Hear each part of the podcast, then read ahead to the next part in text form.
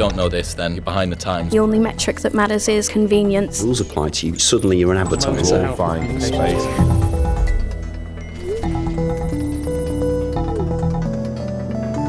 This week on Social Minds. Actually, the longer that you use data and the more historic data that you have, the more valuable it becomes. We were joined by McVal Osborne, our head of data and insights here at Social Chain, to discuss the differences between what you need to know about data and what you should ignore. Yes, a lot gets said about data at the moment. That it's a new oil, that you've got big data and social first data. It can all get quite confusing. That's why we sat down with McVal on the back of launching Social Chain Data to find out where we are at, both with our consumer data and the way that brands and platforms use it. To celebrate one year of Social Minds, we've also just launched a brand new Facebook group where we'll be talking about the latest episodes and you can also connect with guests that we've had on in the past. To find the group, please just search Social Minds on Facebook or if you'd rather, we'll be leaving the link in the description of this episode. If you're able to at least be aware of the information that you have collected on you, you can inform how that information is served up to big brands. All this and more coming up.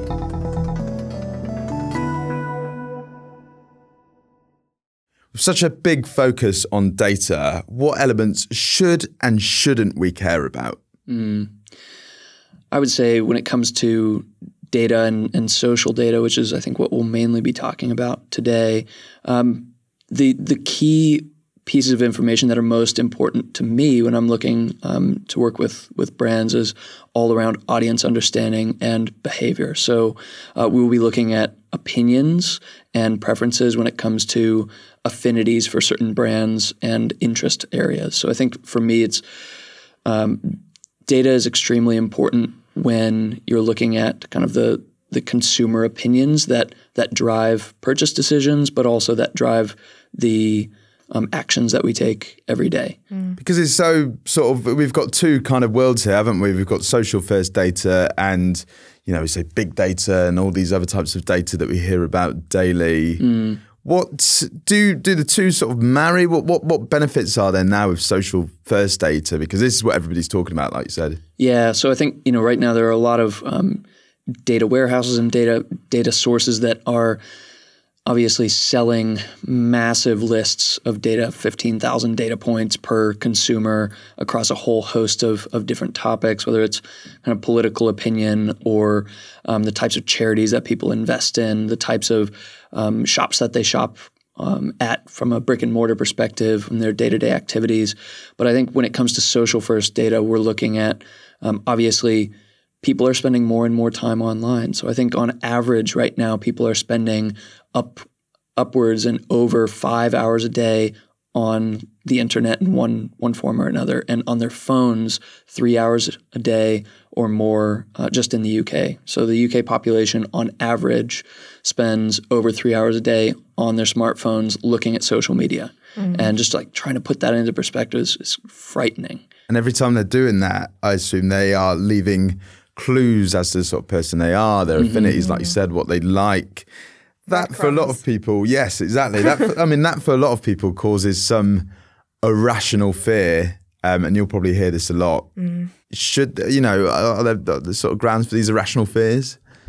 Yeah, I mean, when you think about consumers and um, what they have historically been willing to share with big businesses like Facebook, Instagram, s- um, Twitter, I mean, people like to, they're social animals and they're social creatures, and, and we're constantly shouting about ourselves, we're shouting about what we love, we're shouting about what we care about. Um, and we're only now starting to become afraid of the way in which some of these big businesses are using our data. But we're still going to continue talking and we're not going to stop communicating on social. Uh, we, we may be more cautious, but we will still be um, experiencing the, the ecosystem, the social media ecosystem, in the same or similar ways. And so I think what, that we don't need to be afraid. In fact, I think it's a really exciting time for social media right now because people are starting to become smarter uh, about how to use the platforms that they engage with on a regular basis. They're getting better at actually sharing information that they want to be shared with businesses.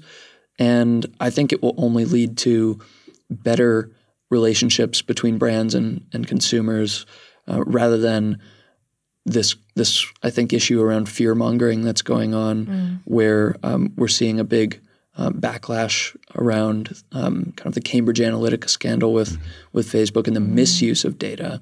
Um, there will always be bad players that try to take advantage of humans, right? And and that's that's not different than it was a thousand years ago, but it just happens to be that it's much more scalable now. Um, so good can be done in a much bigger way, but also bad can be done in a much bigger way. What what would you say the difference is then between the data that we willingly give away and we're happy to share with businesses and the data that is being given away but we don't know that we're we're sharing? I think that's the biggest issue, and that's the biggest. Um, I guess that has the biggest potential for um, concern. Obviously, few people. I mean, I'll raise my hand and say I rarely read the terms and conditions on almost any app that I download, and those tick box exercises are just that—a tick box exercise. And it slows you down from wanting this kind of seamless interaction with brands, right? Brands, um, especially social media networks and apps that are being developed online, they are developed in a way which tries to create the most seamless experience for a consumer. And so they benefit by keeping people on their platforms for the longest time possible. Yeah. And if you read too much into how much your data is going to be used, you will start to worry and you might not spend as much time on the platform. So I think that it really um, should be the responsibility of brands to simplify their terms and conditions and to put that front and center in a way that's easily comprehensible. Otherwise, governments will be forced to crack down on some of these monopolies and the, the misuse of data. Yeah. But I don't think I really answered your question because you were talking about um, information that we might not be aware of that we're sharing versus stuff that we kind of freely state online. And there are a few things going on with what's being shared freely online. We know, for instance, um, Mike um, in strategy talks a lot about this movement towards dark social. So, um, going towards private Facebook groups and WhatsApp and messaging platforms where people are talking to one another, but through private um, uh, messaging channels where that's not publicly available information. Now, that's really interesting, but brands will have a harder time engaging with consumers in a meaningful way when they go into a private messaging framework unless they are there for the ride. So, unless they are taking part in um, WhatsApp broadcast uh, networks or unless they are actually hosting private Facebook groups more effectively. But still, there's a whole lot of publicly available information that is being posted on Twitter, that is being posted on Instagram, which we can gather. And I think that's really interesting information because um, people obviously are passionate about certain topics and they want to share that with the world.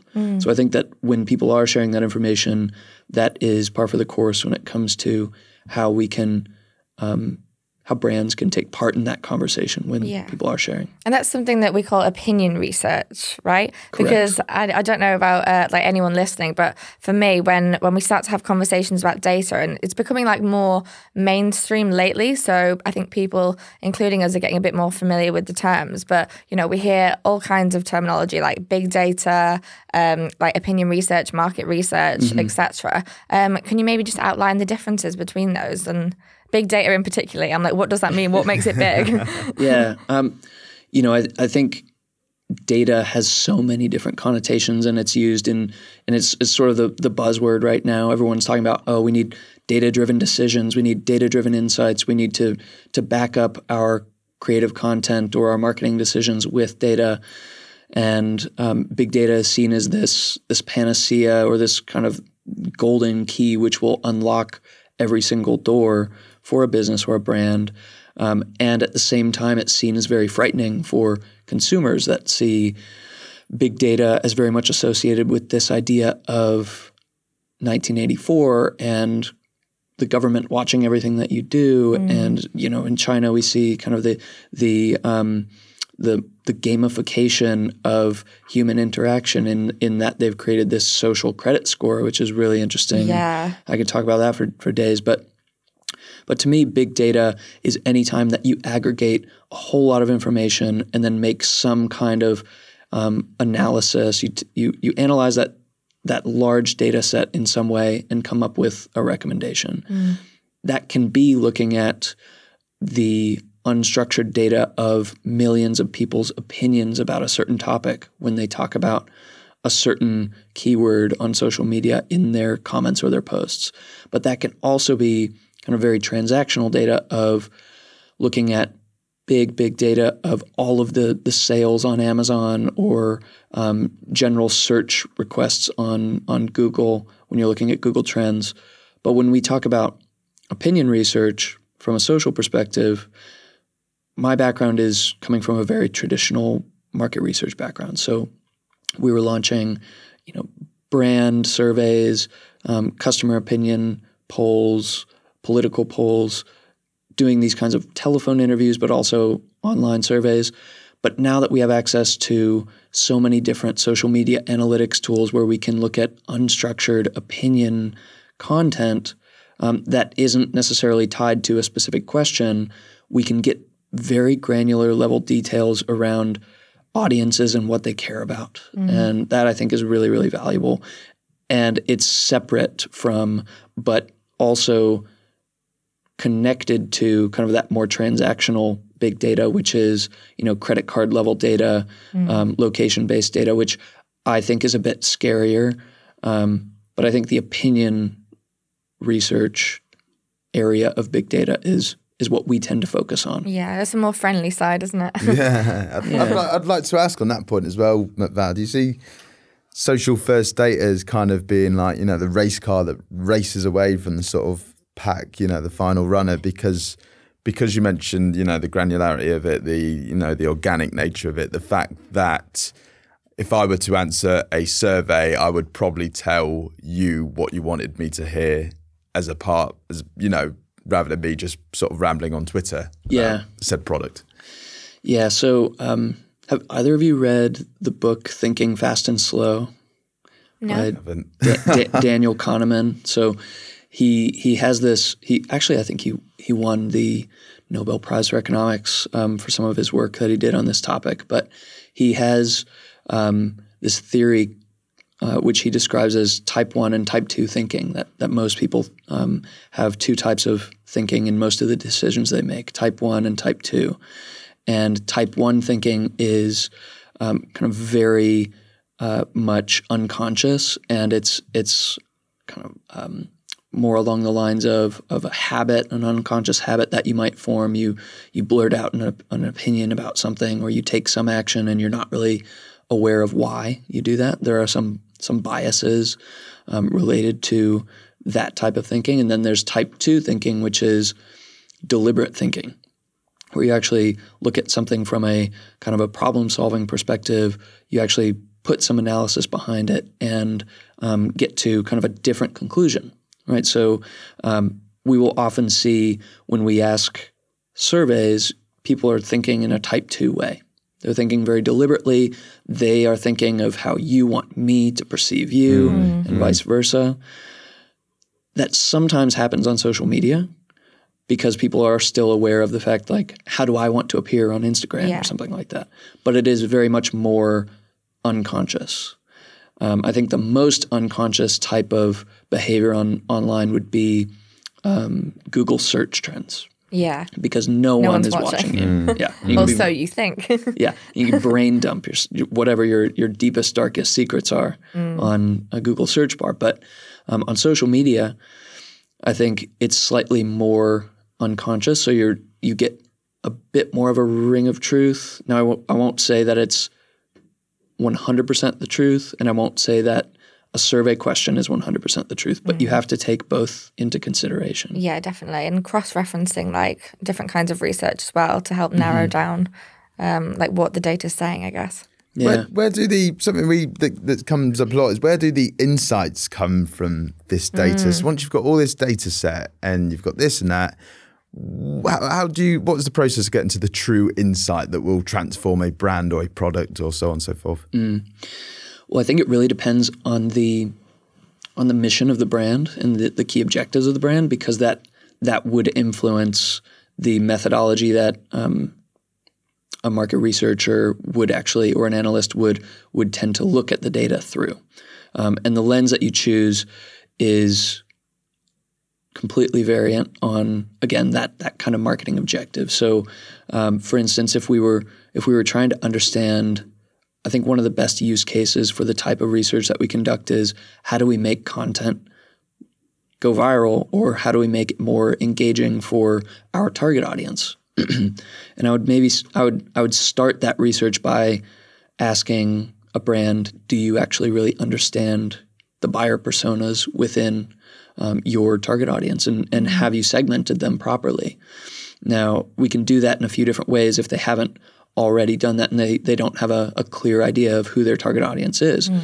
And a lot of that comes down to, honestly, to using free tools that they have access to already, looking at Facebook audience insights, trying to understand the brand affinities that consumers that like your brand or competitor brands also like when it comes to the types of content that they they look at videos um, television channels whether they're subscribers to netflix or not and then when we go beyond that we can actually go and target those types of individuals on um, social media to understand what they're actually saying mm. um, so we can actually scrape scrape content and then theme those types of comments.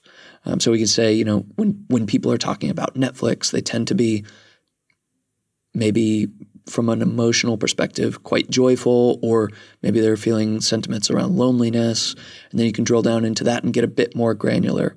Um, if you're trying to shift people in a, in a certain direction and develop content from a creative perspective that will really resonate with them, that's when you need to go to an expert that's that has um, kind of that background in understanding what content will really resonate well after looking at all of the data around the profile of that type of person. Mm. That's, that, interesting. That that can be surprising sometimes as well, can't it? Because I know, um, like you've said before, and Amy Miller, who we recently had on, has also said that when you guys are doing sort of these um, like scrapes looking for buyer personas and trying to figure out um, the actual audience of a brand, sometimes they'll think they have their buyer in mind, and actually, once mm. you look into the social data, you can find out that you have they have a completely different audience group to what they originally thought. Yeah, no, and I, and it's also sorry um, to that point. I think it's it's really important to remember that um, audiences that are that you may have created for a segmentation for a, a brick and mortar retailer, for instance, uh, may be completely different to the audience segmentation that you create online yeah. and for social media. Now, obviously there will undoubtedly be some crossovers because so much of the world is on social media right now. Mm. But there is this this really important element of there are key differences. For instance, on social media, audiences tend to skew slightly younger, no matter what brand you're looking at, mm. uh, in terms of the total number of people that would be interested in that brand and that are actively participating, because you will see that even though there might be a lot of people that fit into that older demographic, they're not necessarily as active on social media. Yeah. Um, but I think overall, when you when you understand that an audience segmentation that you may have created in a boardroom um, after doing a, a very traditional market research survey might not necessarily align with what's happening on a day by day basis when you mm-hmm. look at social media insights. Cool. And when when we talk about like how these insights can inform creative campaigns, this is a debate that springs up quite a lot. It's like where do you draw the line between trusting the numbers and saying you know the data doesn't lie, and on the flip side of that, going with um, your gut, I suppose, and, and your instinct to mm. to carry out that creative concept. So where I sit in in a role around um, focusing on data and, and market research, obviously, you're biased. Um, I'm, I'm, a bit biased, but at the same time, I I I hold intuition in extremely high regard, and yeah. and I think that they're um, obviously being surrounded by creatives every day. I see the um, the analysis that they go through and the process that they go through to come up with these creative insights and creative campaign ideas and strategies for um, really transforming brands mm. effectively. And I would say that whether or not they would admit it or not, they are doing their own data analysis in their head Yeah. and they're doing their own market research in their head a little bit. Intuition is just an aggregation of all of the the inputs that humans get from all over the place and every piece of content that they've absorbed. And so we are really as a, a data and insights team, we are just systematizing that and putting it into a process so that individuals that don't necessarily have that level of expertise, that haven't worked in an industry for 10 or 15 years, so that we can identify those opportunities more quickly and more efficiently.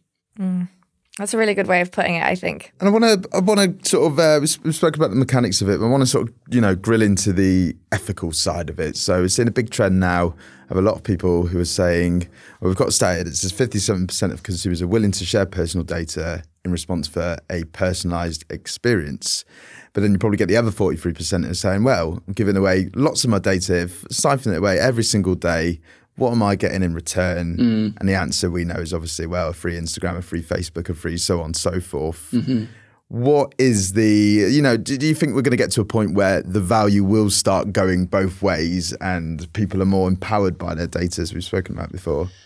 Yeah, um, it's a really, really interesting one. And it's something I've, I've been reading a book called Zucked um, by Roger McNamee. Uh, and he was an early investor and advisor to Mark Zuckerberg, and so so talks a lot about the early days of Facebook and this kind of discussion around the value that Facebook provides to consumers, but the fact that they are ultimately being paid by advertisers, and so what is their incentive to actually um, treat the users? And I and I kind of hate that word, but treat the users ethically.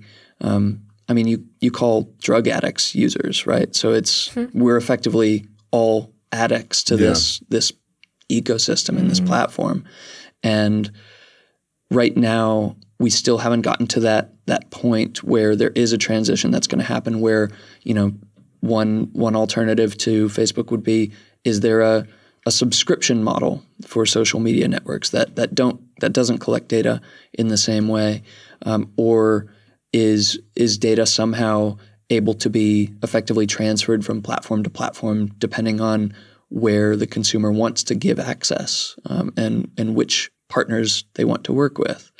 Um, I mean, it's a, it's an extremely important debate, but I think we're not quite there yet. But for instance, I mean, Facebook has been starting to make moves in the right direction to, I guess, grant the ability for consumers to have their data detached from their personal accounts. You can see it all now, can't you? You can download it yourself. It's like a catch. And Yeah. Sort of, but then the question is what to do with it after that. It's, it's uh, you must, um, you know, even in your profession, do you sometimes recoil in fear how sort of unwittingly people sort of give their data away? Not to the means we're talking about. You know, I, I think data is very uh, is it can be a good thing in terms of relevant advertising. You know, advertising is entertainment, branding content. It all comes from the same tree. But there are definitely other means where it feels like there's a bit of a, you know, there's there's elements of, the, of this that are scary, like you say, isn't there?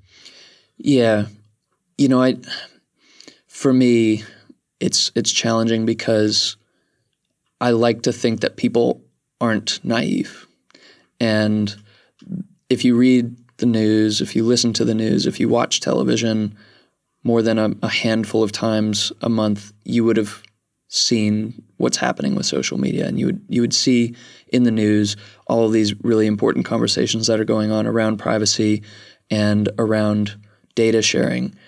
What I think is really ironic is the biggest fiasco around data um, in recent years has been Cambridge Analytica, and it has been freely accessible information that was made available to Facebook and made available to Facebook app partners um, with effectively with the blessing of every single user. If you recall before that, the biggest data breaches were when credit card data was stolen from big retailers and and it was all around the total number of records that had been stolen and potentially compromised or passwords for for email accounts that had been compromised. But now the biggest scandal is tied to data that we gave away for free and we Yeah. knowingly gave away. Yeah. Almost I think can't be deemed just as fraud then, can it? If you sort Mm. of give it away. Yeah. Yeah. yeah. I think that's that was like the problem, wasn't it? The fact that it was freely given away, but if we'd known what the possibility was of like what would have happened, maybe people wouldn't have. Mm-hmm. Um, but it's I think it's like just because it was weaponized and used in something like as big as an election. Whereas if someone like because it happens quite a lot, like you see it uh, in headlines. Like I saw one just this morning. They've had another slip up with people's phone numbers, Yeah. which actually after what happened to Jack Dorsey, obviously his Twitter got hacked because they got access to his phone number. Like you Yeah. can see kind of what happens. But the amount of times I've read oh email addresses, phone numbers, um, like released, I I don't feel worried, which is weird. But when I see that it can affect politics, like that, that's a bit more like closer to home, I guess. Yeah, and that I guess that that brings up a really interesting point around, as we mentioned earlier, big data, right? Because humanity, we are we are stronger as a unit, and we can you know start getting into the whole why are governments becoming more nationalist and why are we kind of receding into ourselves, but but humanity is stronger as a whole than we are as individuals. And for me, I have no problem giving away my data because I know that, you know, I, I kind of like having personalized products delivered to me. Um, I like having content given to me in my news feed, which I know I'll be interested in. But I also know that I'm I will go out and seek out other sources of, of information. But for all of those people that I guess are also okay with that information but won't go and seek other opinions, it becomes dangerous because using big data, larger organizations can manipulate a mass portion of the population. Mm-hmm. They can manipulate governments. They can manipulate public opinion on a grand scale. And that is, I think, the risk. It's almost, it's almost, it is almost putting the onus in the individual's court a little bit, saying that we have to have principles and we have to be a bit careful with what we share.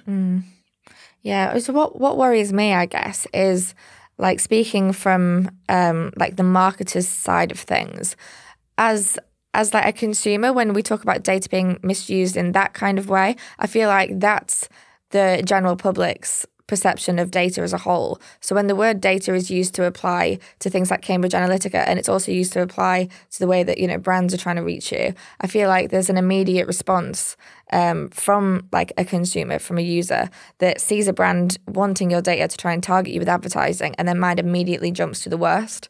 And I guess for me, um, it would be like an education piece that needs doing around the difference between when data has been used for good and when it's being used for bad. And I think at the moment, people just see the word data and think it's all the same thing. Yeah, one hundred percent. Um, What I would say from from where I sit is, as a researcher, I need to maintain that level of evenness in terms of my analysis, and I can look at the available data. But I think where where it gets tricky is when you move from analysis and offering recommendations and insights to implementation and targeting Yeah. because obviously Cambridge Analytica wouldn't have been an issue had they not acted on some of these insights. Mm. So I think it takes having that important conversation of we know that consumers think this. What is the correct thing to do? Yeah. Is it we are going to, for instance, with Cambridge Analytica, is it we are going to aim to um, reduce the total number of voters because we have access to those consumers that we know are likely to vote and we know what would cause them to not vote? Um, it it really I think that's the choke point is where you move from analysis and insights to taking action because technology has also allowed for people to very inexpensively target individuals very effectively and I think it's less the it's less the data and more what you do with it. Yeah. Yeah. How would you? I'm, I'm interested to know then, Val, with with all the sort of PR shitstorm that surrounds data at the moment. How would you re PR this and, and become positive? Because the line I always use is, uh, you know, again, like I said, we, we're serving you know relevant content to the relevant people, thereby the experience is more relevant and pleasurable. Yeah. But on you know when when you've described all the things you have, that's probably not enough, is it? For people outside of our bubble. Yeah. Um, so my, my very first job out of out of university was testing political advertisements in focus groups, and there are certain words and emotions which will always work with people, uh, and there's and that's and stories especially there that there's there is a reason why there are only seven main story types through all of humanity that get told over and over and over again in different ways, and I think from a a PR perspective, if we were to reframe this, um, this kind of this conversation and this debate around data, I think it really will take some soul searching for really big data companies and social media networks to talk about their purpose and their why. Facebook has such a an amazing why, which is connect every single person on earth. But you have to think about the costs of connecting every single person on earth. And I don't think that they were naive, but I do think that the founders of Facebook and, and Mark Zuckerberg tended to frame the world um, in the way that that people that came from from that background would typically frame the world, which is um, most people want what's best for humanity, Yeah. and there are probably fewer um, evil actors out there than we think. Unfortunately, we know that's that's not the case. And when you give a whole lot of power to people that would wish harm a lot upon a whole lot of other people, that will happen if you don't put the right barriers in place. And so, how do you re, re PR data? Um, I think it has to come down to what is your mission and how are you seeking to help connect humanity. Hmm. Hmm. We need hmm. more stories of it in the hands of the good guys. Don't Yeah, yeah. It makes me think of the sort of you know the IBMs and the, the companies like that with us you know who have a very kind of you know need to and Philips is a perfect mm-hmm. example you know making life better easier for people you know who may be at a disadvantage in Yeah. some way which is interesting. What are Philips So, doing? Um, they've done they've done loads of ads. So there was one ad ages ago. It was like a breathless sort of choir that they did where they, they made like a piece of medical equipment, breathing kind of uh, Oh, cool. apparatus that, and you know, a choir was sort of singing. So they do a lot of. I suppose you could fit into philanthropic Mm. tech in a way. Yeah. Um, and ob- ob- obviously we've got smart cities and stuff because Mm. it's true. This is the side we don't speak about, isn't it? It's, it's always the sort of uh, the smart this, smart that, smart Yeah. cities, smart education, smart this, which is powered by data, Mm. which which I think is a side that definitely gets left in the dark. Yeah, we Um, do tend to focus on the negative, but But I mean, it can't help when you've got claims like data is the new oil now. Yeah. I mean, that, I mean, what do you think about interesting that when you when when you hear that? Because Yeah. that's uh, Yeah, that was obviously something that was brought up brought up a couple times in the um, the Great Hack film on Netflix, and and I thought it was really interesting.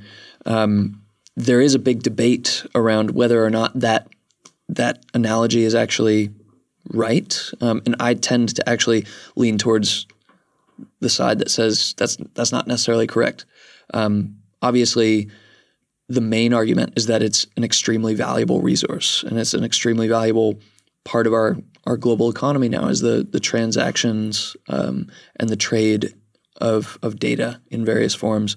But it's not the same for a few reasons and a few really interesting reasons. One, it's a renewable resource. We're only collecting more and more data.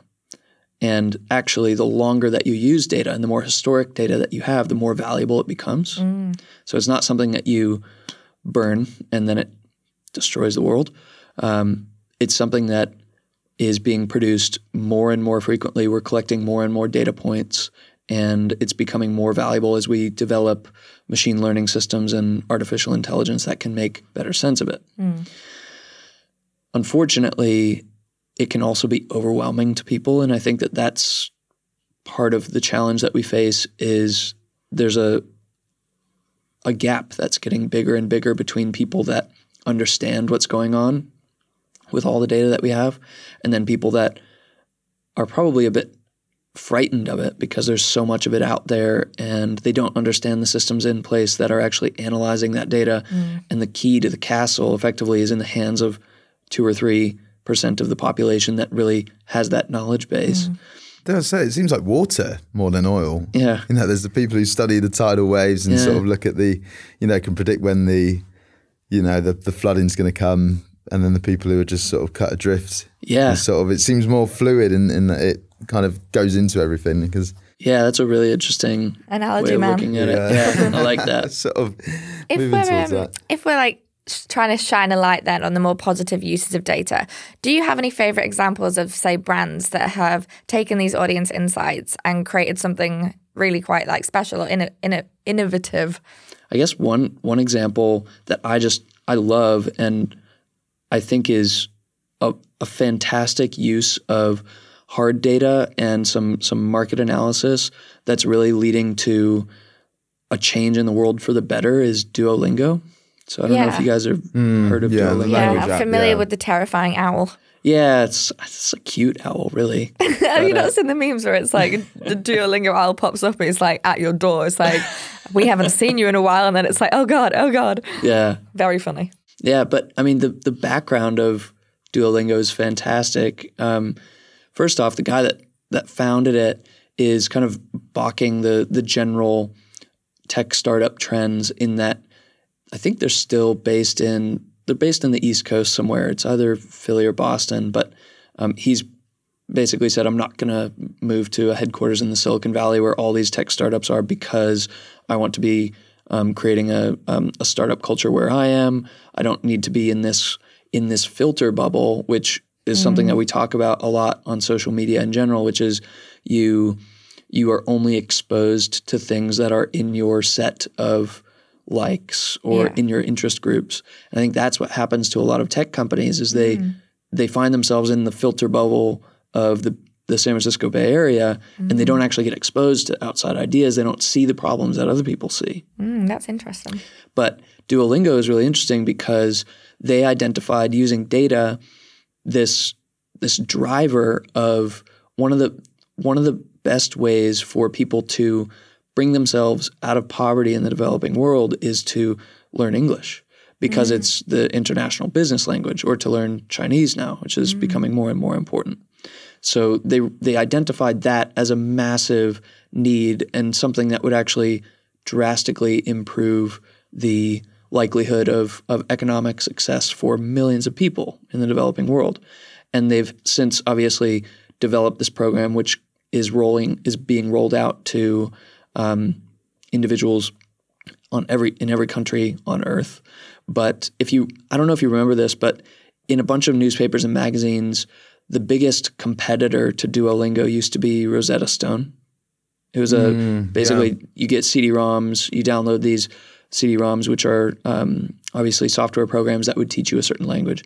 You pay five hundred pounds per language for one of these. What? Yeah, and they've completely upended the market. It's a free service, but they're obviously monetizing by gathering data and advertising, which I think is a positive use of a free service because at the end of the day, they are helping um, populations that are kind of living on the margins of of the economic world to really lift themselves up. They did research to understand that even though people in the developing world might not be able to own their own home or have a car, most of them still have smartphones and they have access to smartphones that would be able to operate an app like this. Yeah. So they're really kind of creating a platform where people can learn an extremely valuable skill, which is the ability to communicate with one another Yeah.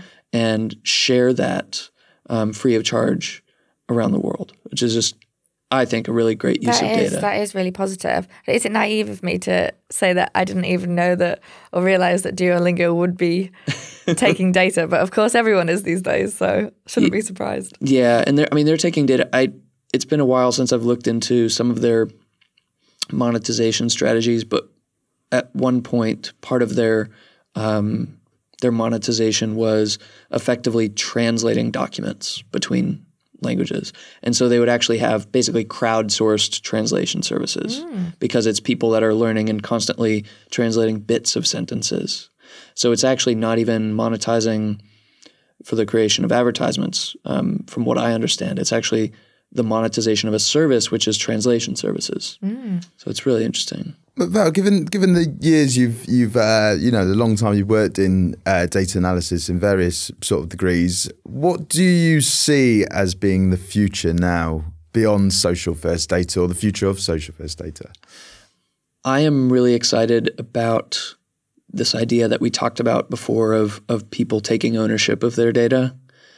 Again, I'm not sure what where that is in the grand scheme of things, whether that's next year or in five years' time.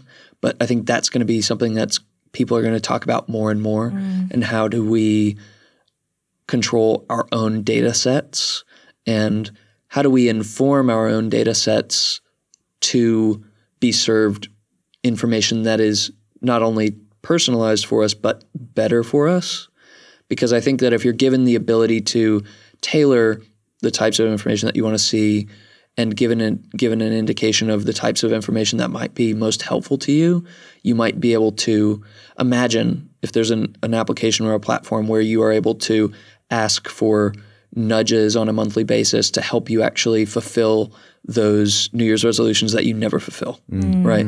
Or to be able to um, put in data which might be extremely personal around um, what keeps you up at night or the mental health issues that you're facing or your health issues in hopes that you might be able to be served information which would serve you better. Mm. Again, I don't know if that's naive of me to think that that would be a, a good thing, but if you're able to at least be aware of the information that you have collected on you, you can inform how that information is served up to big brands.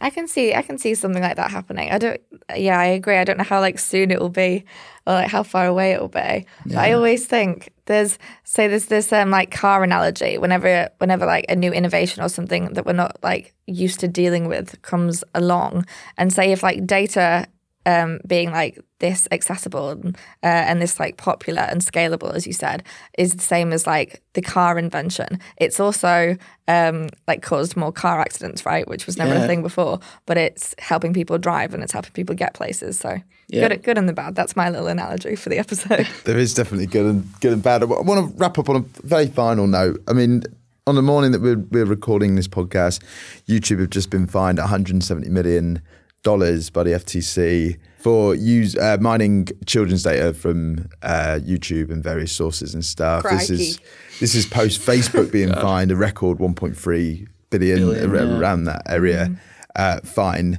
What knock-on effect does that have on you? Considering you know we, we've launched social chain data because all three of us will remember not long ago the API purges where suddenly all the things you did on Wednesday you couldn't no longer do on Thursday. yeah.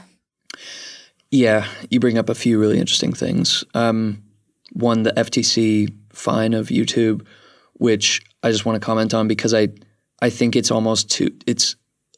I was talking with with Katie Leeson about the the um, Facebook fine, and that Facebook fine only really represented about four percent of their annual revenue.